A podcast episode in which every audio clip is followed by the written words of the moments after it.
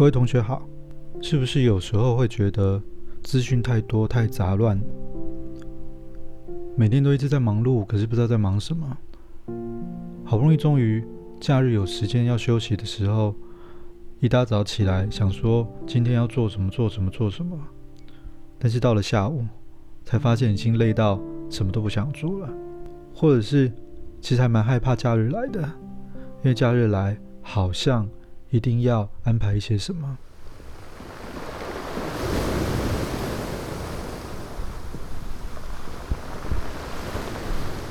我最近在 Twitter 上面看到有人写，还蛮有意思的一句话。他说：“我们的无奈跟愤怒，其实就只有两种，少部分是来自于我们自己的任性，但是大部分其实是来自于我们不够任性。那么这个时候。”就来听听执行长说书吧。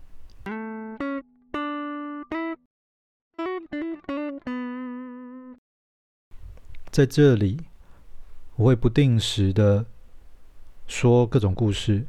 我觉得故事是一种非常好，像旅行一样，但是它更容易、更轻松，随时你都可以跳进去一个新的故事里面，新的故事、新的世界，马上就可以把。烦恼的事情排开来，我觉得这是一种非常好的方式。那不管是小说，不管是电影，甚至是歌曲，其实里面都有很多很好的故事，只是我们不知道。那听执行长说书，现在已经来到第九集。那谢谢大家对于听执行长说书的留言，那也都有看到。那特别是我发现大家喜欢。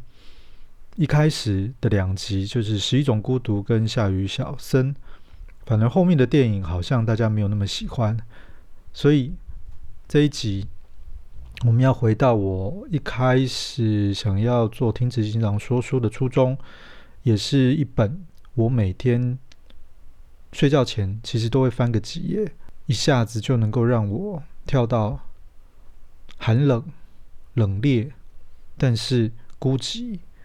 的阿拉斯加，欢迎今天来听听执行长说书。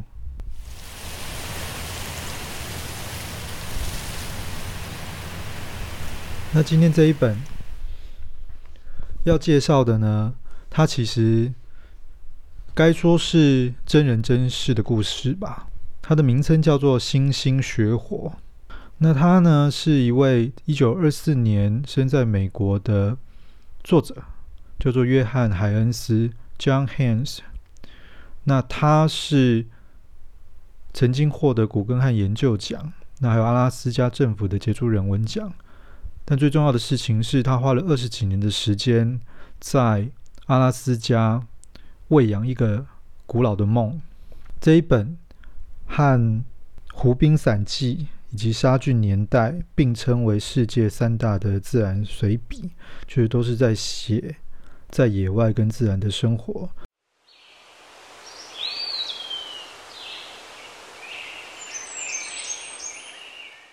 但是对我来说，这一本是三本里面我自己最喜欢的。它没有那么多的说理，它没有那么多的道德意义，它没有那么多的环保，没有那么重。它只是很单纯的在说自己。的心境跟环境，在那寒冷而寂静的世界里头，到底人们在里头会在反思什么？那如同他自己在前面说的，他说，虽然他的书名写叫做是第是二十五年在阿拉斯加，但事实上这只是一个象征性的数字。这就像是我们人的时间感。他说，以原住民部落来说，叫做 dream time。就是一个梦幻的时间。我们看了很多的故事，但其实到后来我们会忘了很多细节。但是我们不会记得全体，可是我们会记得某一个画面，某一个打动自己的关键时刻。但其实只要有那一个点，可以说是亮点，它能够转换成你的经验，这就够了。所以那些经验的某些关键性时刻是重要的。因为我们的生命的活力有赖于这些时刻，没有这些时刻，就不可能有艺术，不可能有精神定义，也不可能和这个世界发生真正的关系。就如同他自己一直待在阿拉斯加一样。当然，这不是一种容易的生活。那你所获得的东西和艰苦形影不离。那可是他有二十多年，他定期在这里，因为他希望这是一个古老而固执的梦。那他希望在这里能够喂养他。这本书里面呢，我这边呢就选择了一段最完整、我自己最喜欢的部分。然后现在呢，就是带大家进入他的世界里面。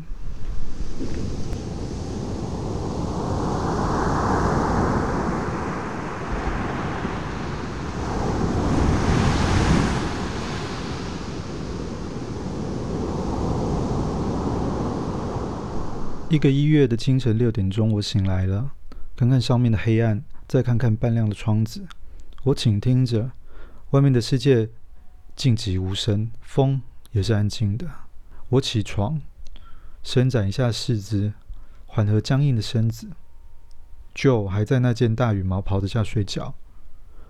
我拿着手电筒走到窗外，往外看看温度计，零下三十一度，天色晴朗，没有月亮。离天亮还有三个小时，星星非常明亮。猎户座沉到西边了，北斗星已经转向。天空和雪，发出许多亮光。我可以轻易看见房屋下面河流水道的轮廓。空气酷冷而清洁，今天将会是个好日子。所以我到门廊那里拿一些木材，走进屋里，将木材放在炉旁的地板上。然后走到靠南面窗的一张桌子旁，找出一根火柴，将灯点燃，慢慢的将灯芯拉起，好让灯罩变暖。房间渐渐转亮，光从窗玻璃和白瓷釉浅盆反射出来。我打开炉门和排烟管的风门，以一指长火钳深入火箱里，将一些热煤炭往前爬。再将干燥的云杉碎片放在煤炭上作为引火物，接着再将两三根干树枝放在这些东西上面，关起炉门，打开通风口，空气从通风口卷入，很快的火就烧起来了。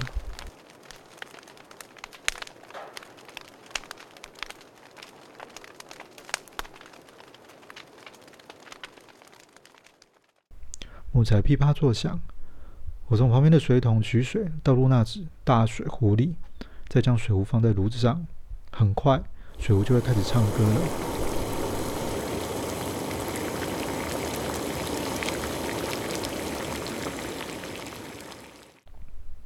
今天我将回到我们在山下的小屋，去看看我的陷阱。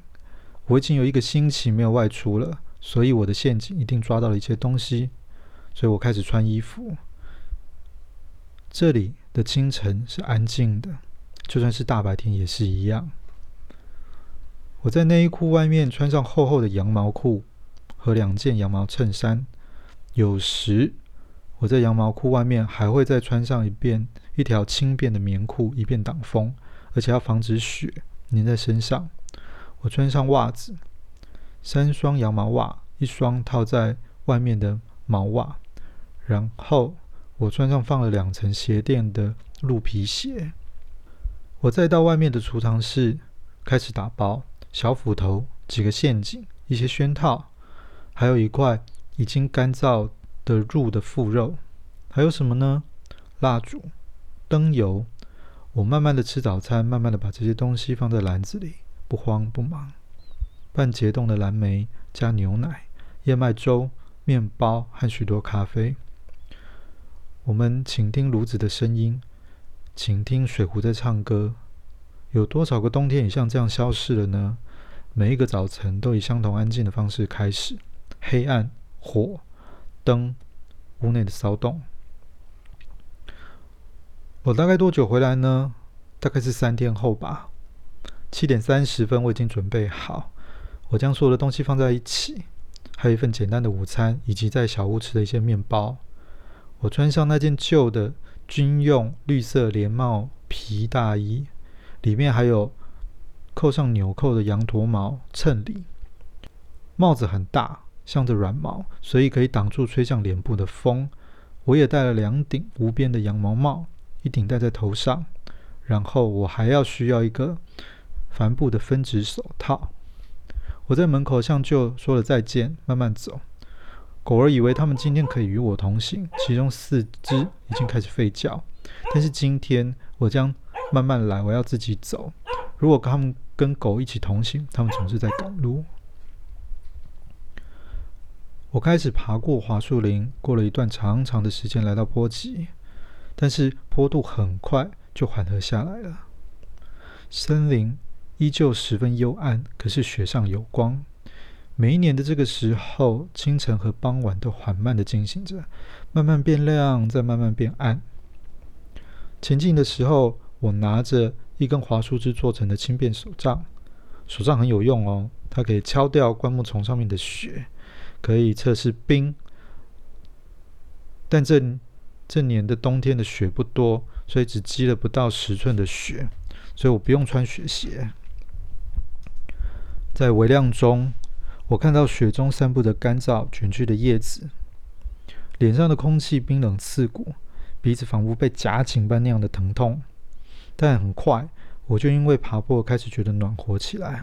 但这个时候，我把外套打开，把帽子往后推，然后并且脱掉手套，因为太暖总是不好的。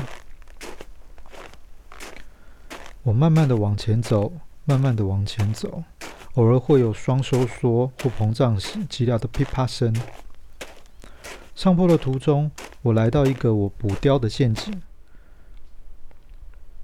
但这个陷阱里面什么都没有。我看到以前雪地上的足迹。是留下来的。我把陷阱弄好，又继续往前走。不到半个小时，我就走出了树林。这里光线比较强，我可以看到远远北方放着冰冷、泛着冰冷蓝色的旗山。我还有一长，还有很长的一段路要走。来到了山顶，又开始觉得冷了。于是我把纽扣扣好，手套戴好。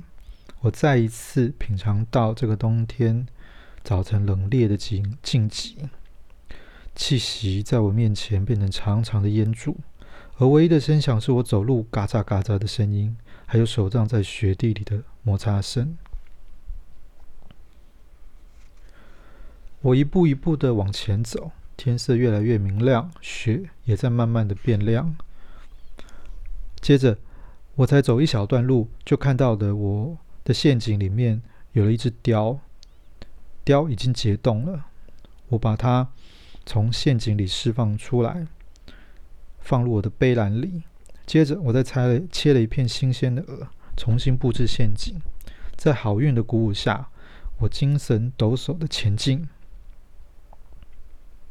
在山丘的顶端，一个樺树丛形成了一个敞开的小树林。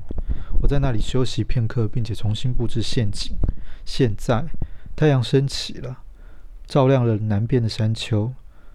树林上一道金色的光芒投射在白色泛蓝的雪和明亮的影子上，在阳光穿过树林的地方，雪晶般的霜花在静止空气中闪闪发亮。我拿起背篮和拐杖，继续往前进。我终于戴上连指手套。因为分指手套原来的第一副在我手上已经变得潮湿、冰冷而僵硬，但我还要继续走。我一开始往下走，就离开了阳光，再度进入阴暗。我立即觉得冷。雪缝的小丘上有一道冰寒的蓝光。在下坡的途中，我又看到了另外一只雕困在陷阱里。我放下背篮，与手杖接近雕，然后朝他的鼻子用力一挤。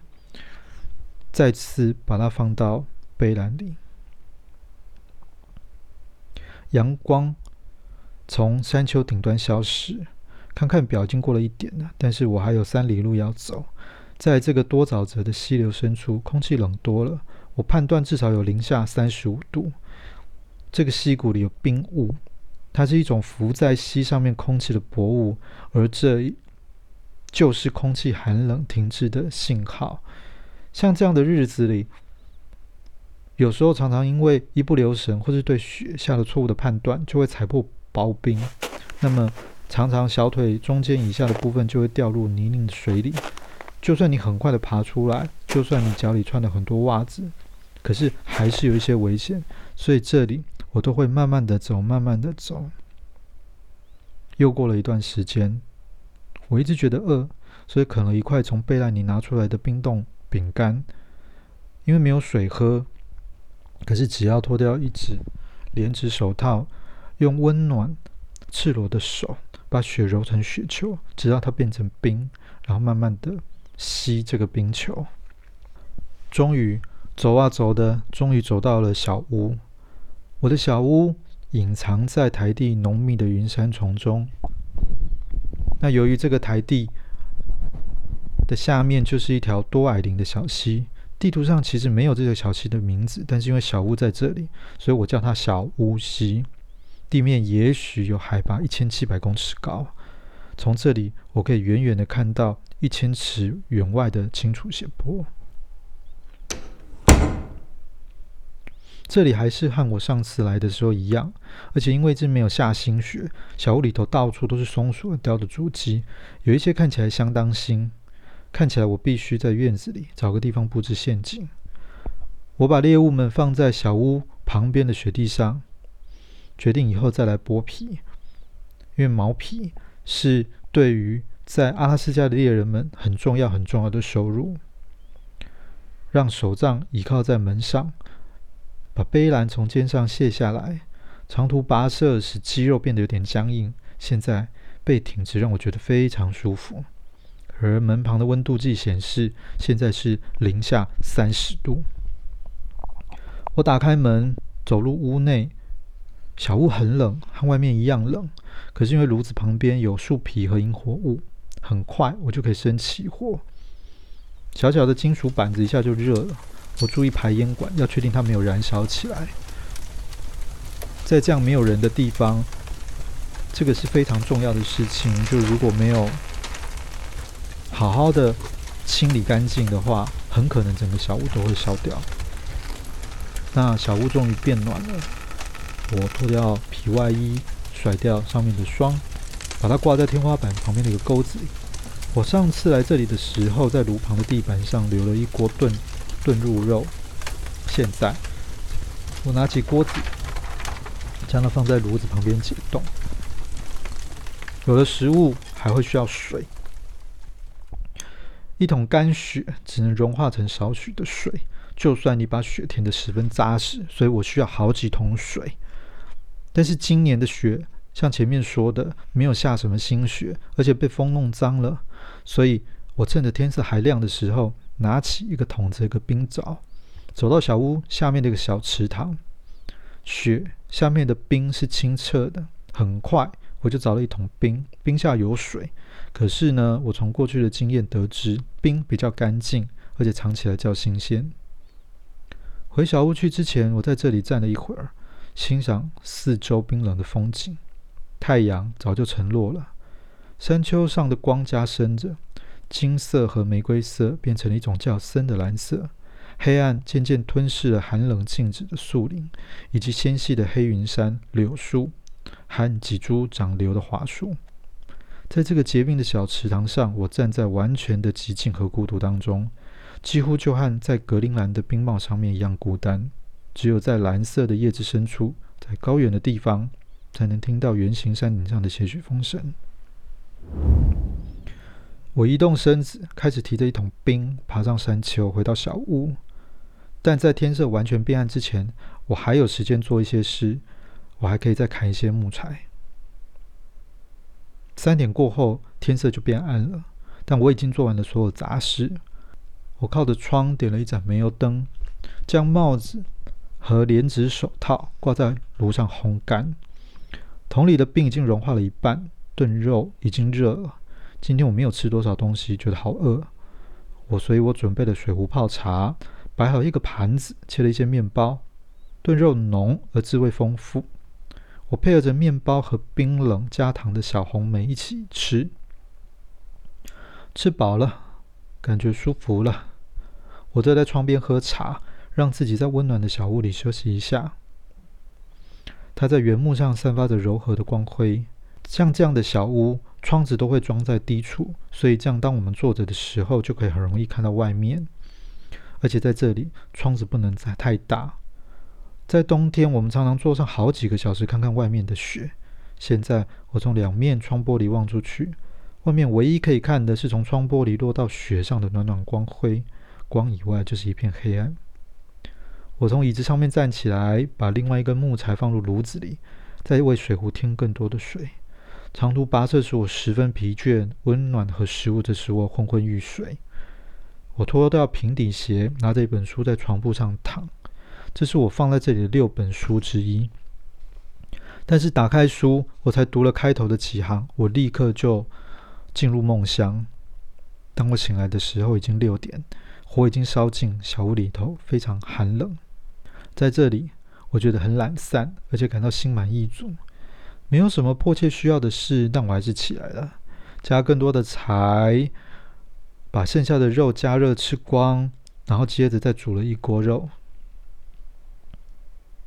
有一会儿功夫，我站在小屋外面观看、倾听，赤裸肌肤上的冷空气使我觉得很舒服。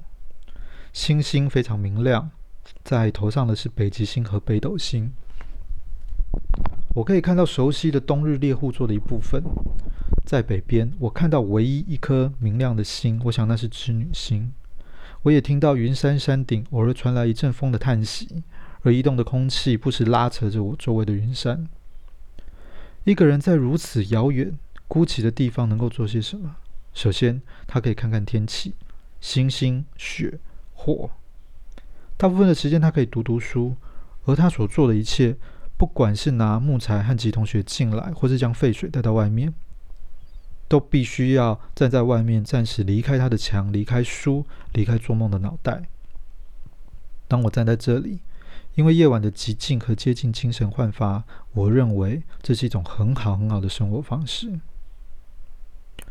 我又躺在床上了，灯在我左边的肩膀。我拿起书，试着再次阅读，但是很快的我又昏昏欲睡。只是因为不素的睡眠、不素的生活、空气寒冷和卖力工作的关系。吃饱了，身体休息了，心智自然也会转向睡眠。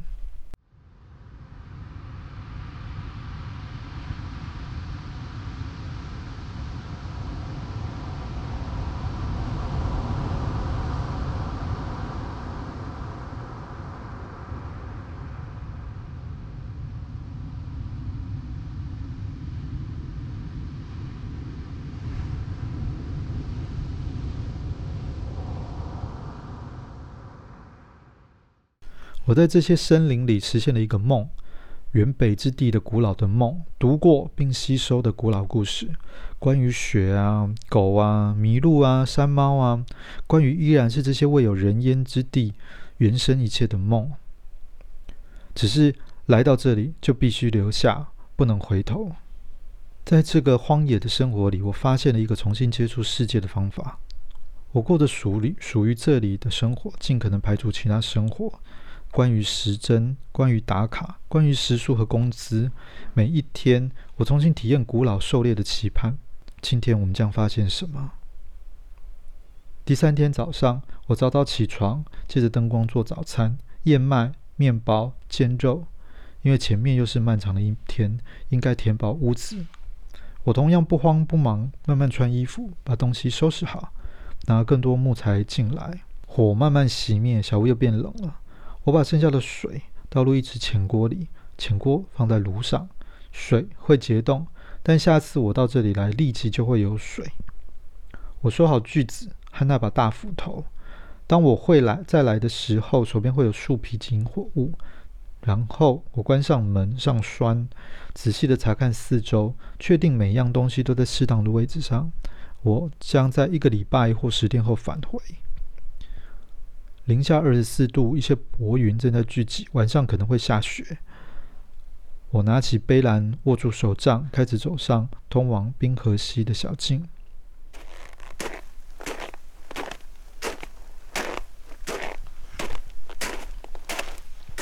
近黄昏的时候，我沿着河，穿过河流和公路之间的陡峭山坡上的树林，走最后一里路回家。太阳已经落下，河流上冰上的光是一种铁灰色的光，云正在西方凝聚一种沉厚沉沉的黑暗。一些声音沿着河流传进我的耳朵里，水在某处从冰上流出来，一只狗在吠叫，一只车一辆车从路上经过。现在又见到人人影，现在我又坐回来家里，漫长的一天已经结束，背篮终于从我的肩膀上卸下来。我脱下厚重的衣服，把平底鞋挂起来晾干，手袋也都放在炉上的架子烘干，就做着晚餐和我谈话。我则因为火的温暖而昏昏又昏昏欲睡。我不在的时候发生什么事呢？昨天、今天、前天，没有人到这里来。世界依然没有变，明天也是一样。我心里觉得很快活，没有因为过度思考，以及因为神经焦虑和恐惧的丛林里彼此相互无尽的追逐而导致的心智疲倦。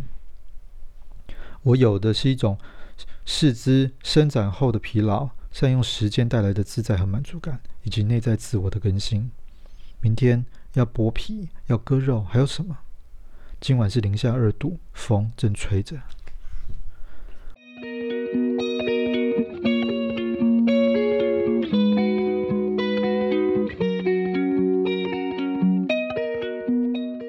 那这是呢，它其中一段比较长的，它其他比较像是散文。那这一段呢是比较完整的记录他的连续三天的生活。它里面有写到，这其实是呢，当时有一个淘金的热潮，所以有很多人为了淘金到了那里去生活。那他们呢，断然的离开了原来的城市里的生活。甚至是忘记当初为什么要离开，但是他们就是固执的守在那个地方，一个打猎般的生活。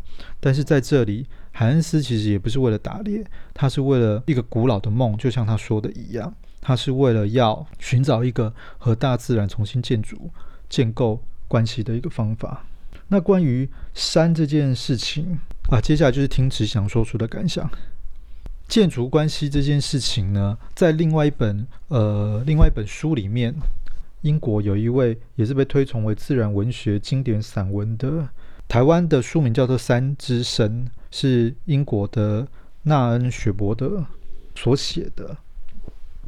那这一本书呢，这这本书是这个作者仅有的一部散文作品，是写在二次大战末期。那因为当时他觉得不合时宜，而长稿不出，三十多年，一九七七年才被发现，然后并且在出版。但是后来变成这本书受到重视，然后现在被视为英国自然文学的经典。二零一六年，为了感谢这个作者对苏格兰的贡献，苏格兰皇家银行还把他的肖像印在了英镑上。那它里面其实是写一件事情，就是说他认为登山这件事情，他只是单纯的想要和山待在一起。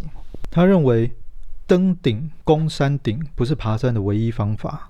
那对于很多男性作家来讲，都聚焦在高山之巅，在他们认为，山林探险的品质完全取决于有没有登顶，有没有攻山顶。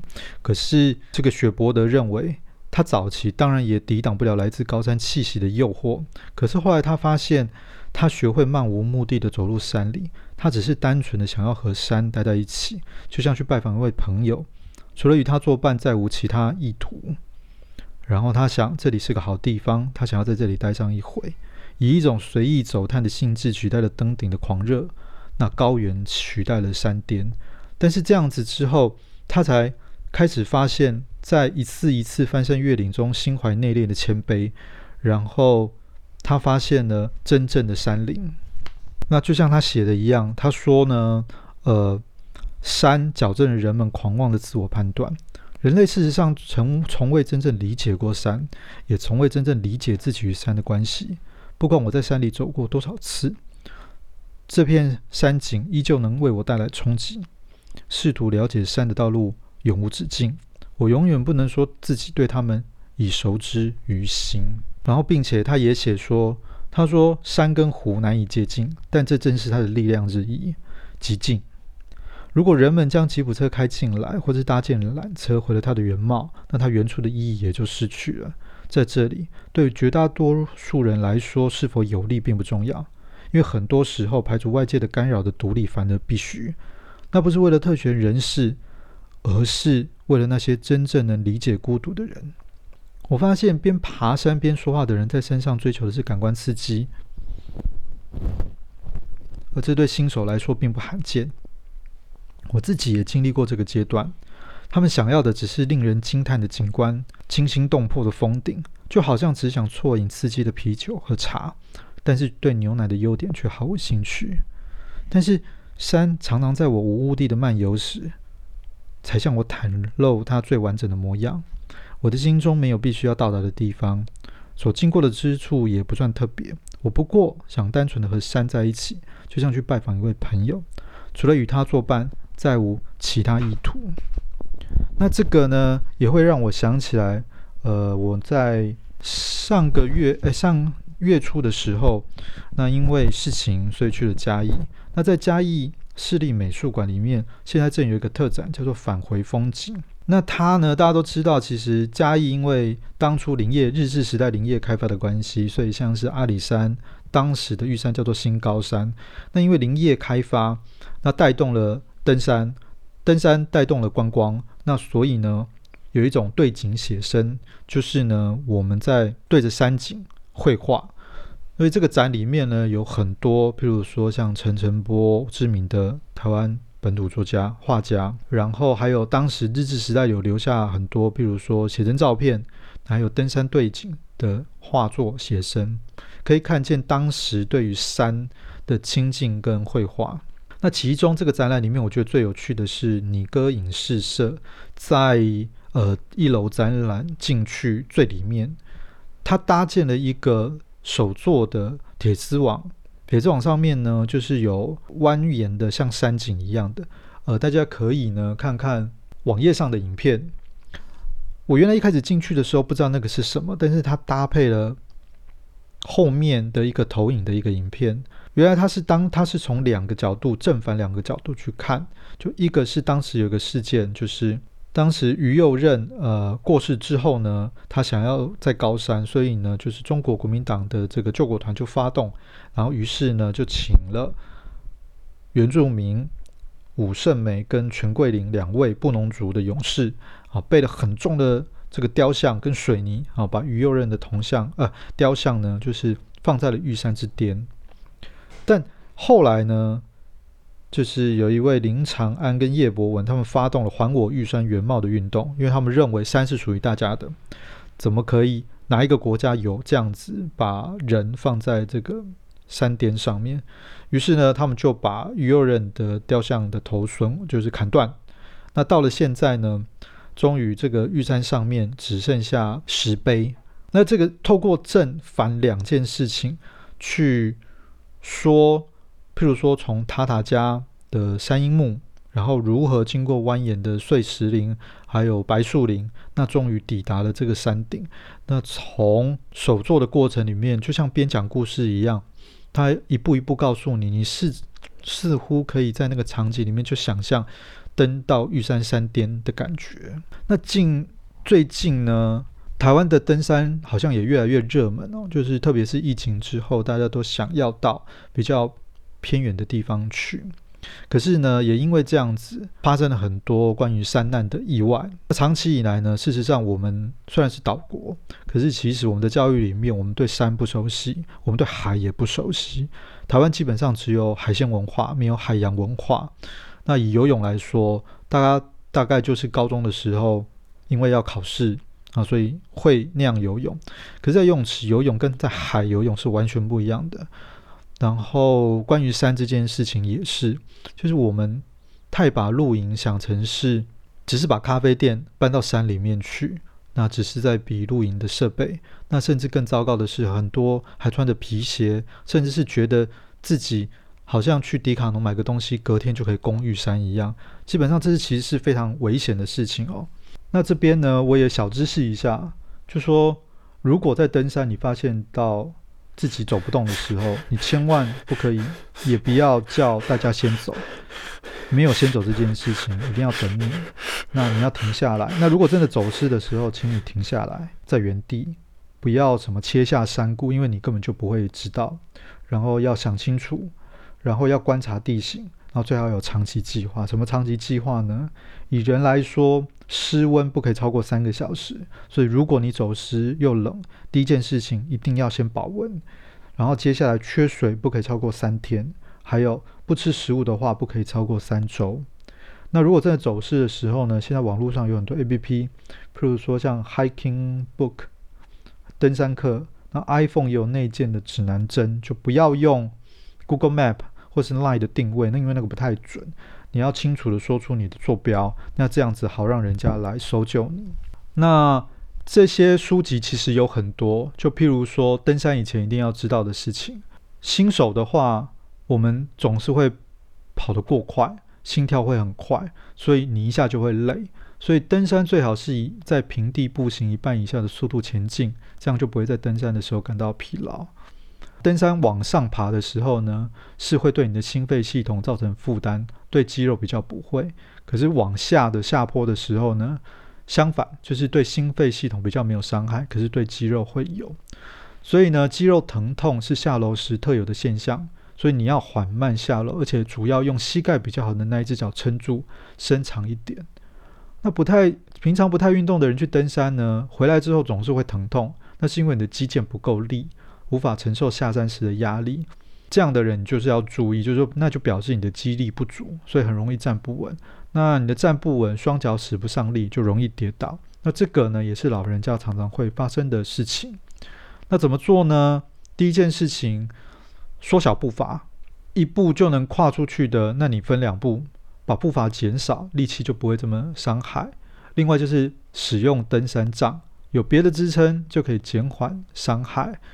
那减轻重量，选择平缓路线，还有增加大腿肌肉的力量。那累的时候呢，吃点甜点，很快就可以恢复。所以登山的时候，早餐最好吃像是淀粉，中餐吃淀粉和糖类，晚餐就吃蛋白质和脂肪。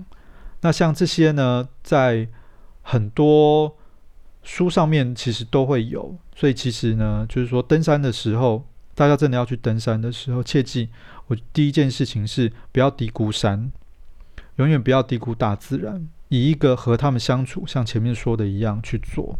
那另外一件事情，我觉得更重要的事情是，如同海恩斯写的一样，就是什么叫做忙？忙就是心亡了。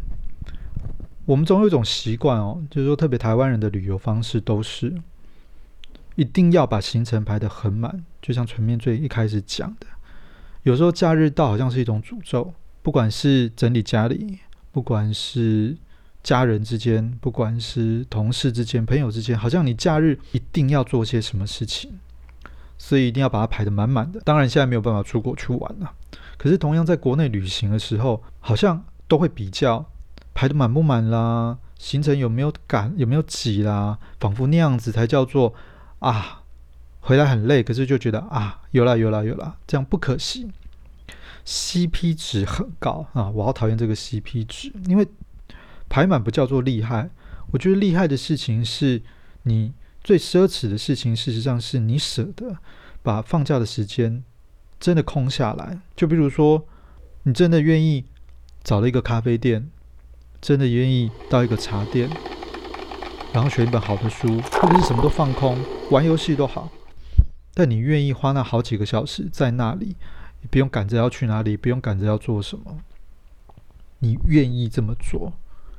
而如果你花了一天，甚至半天或到一天的时间，但是你真的获得了，也许只有十分钟，甚至是一瞬间，你真的觉得有放松，我觉得那也就算是有价值了。就像前面说的，看了一部电影，即便它只有一个部分感动你，那它也算有价值。或者就算，就像以前，呃，我高中的时候，那还是底片的时候，老师跟我说。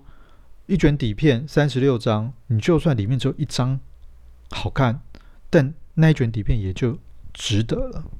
或者是说，像以前买呃录音带，正反两面，有一首歌好听，似乎那样子也就值得了。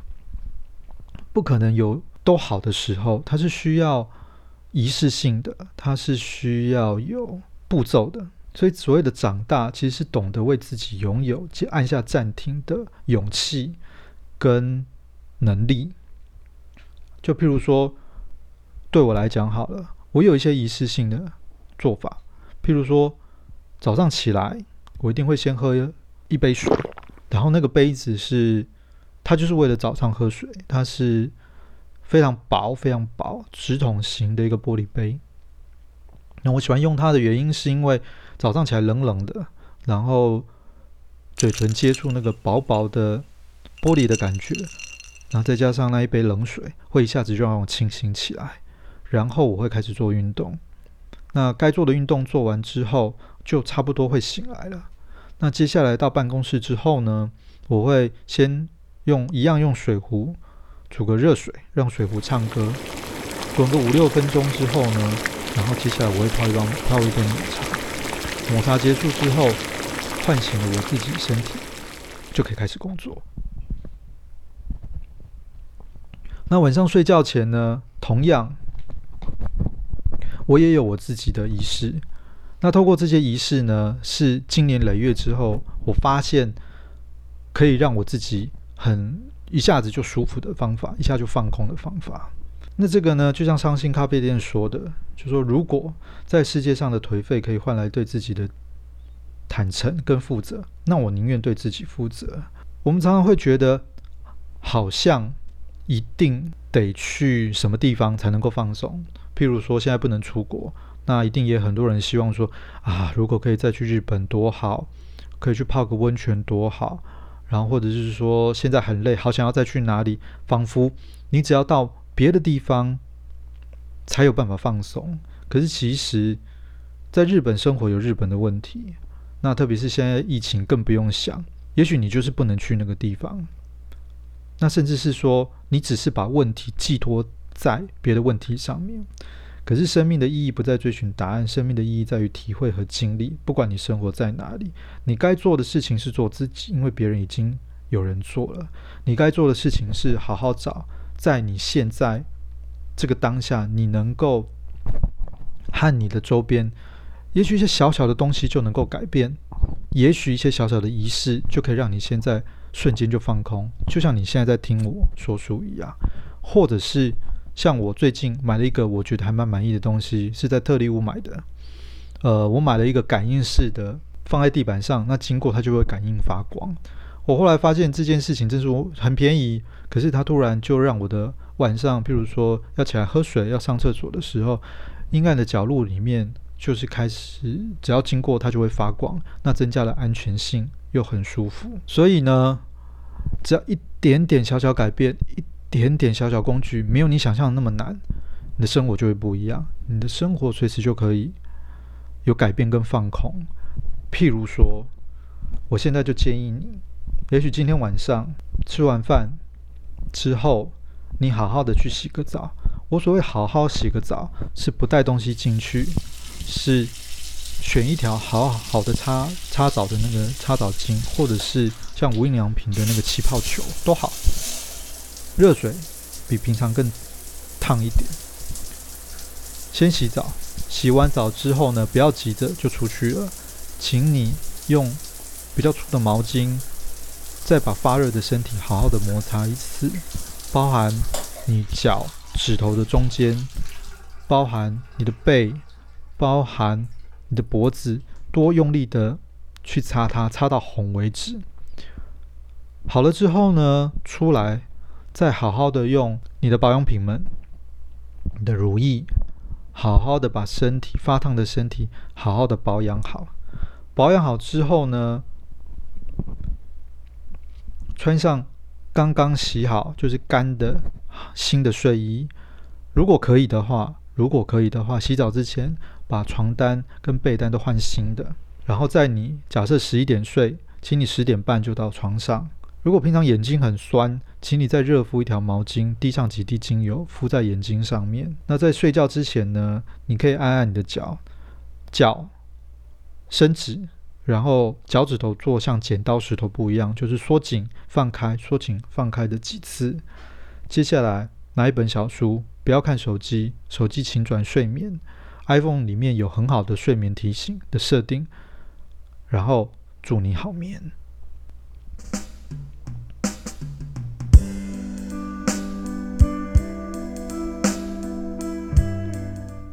如果还睡不着的话你也可以再重新回到前面，我在讲海恩斯的冷冽沉静，想象自己在阿拉斯加温暖的小屋里面，外面的风零下三十度，雪在下着，可是你在小屋里面是温暖的，是安全的，是宁静的。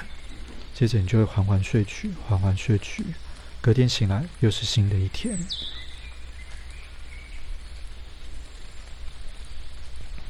那这里呢是 AICU 的听执行长说书，那我是执行长罗英维。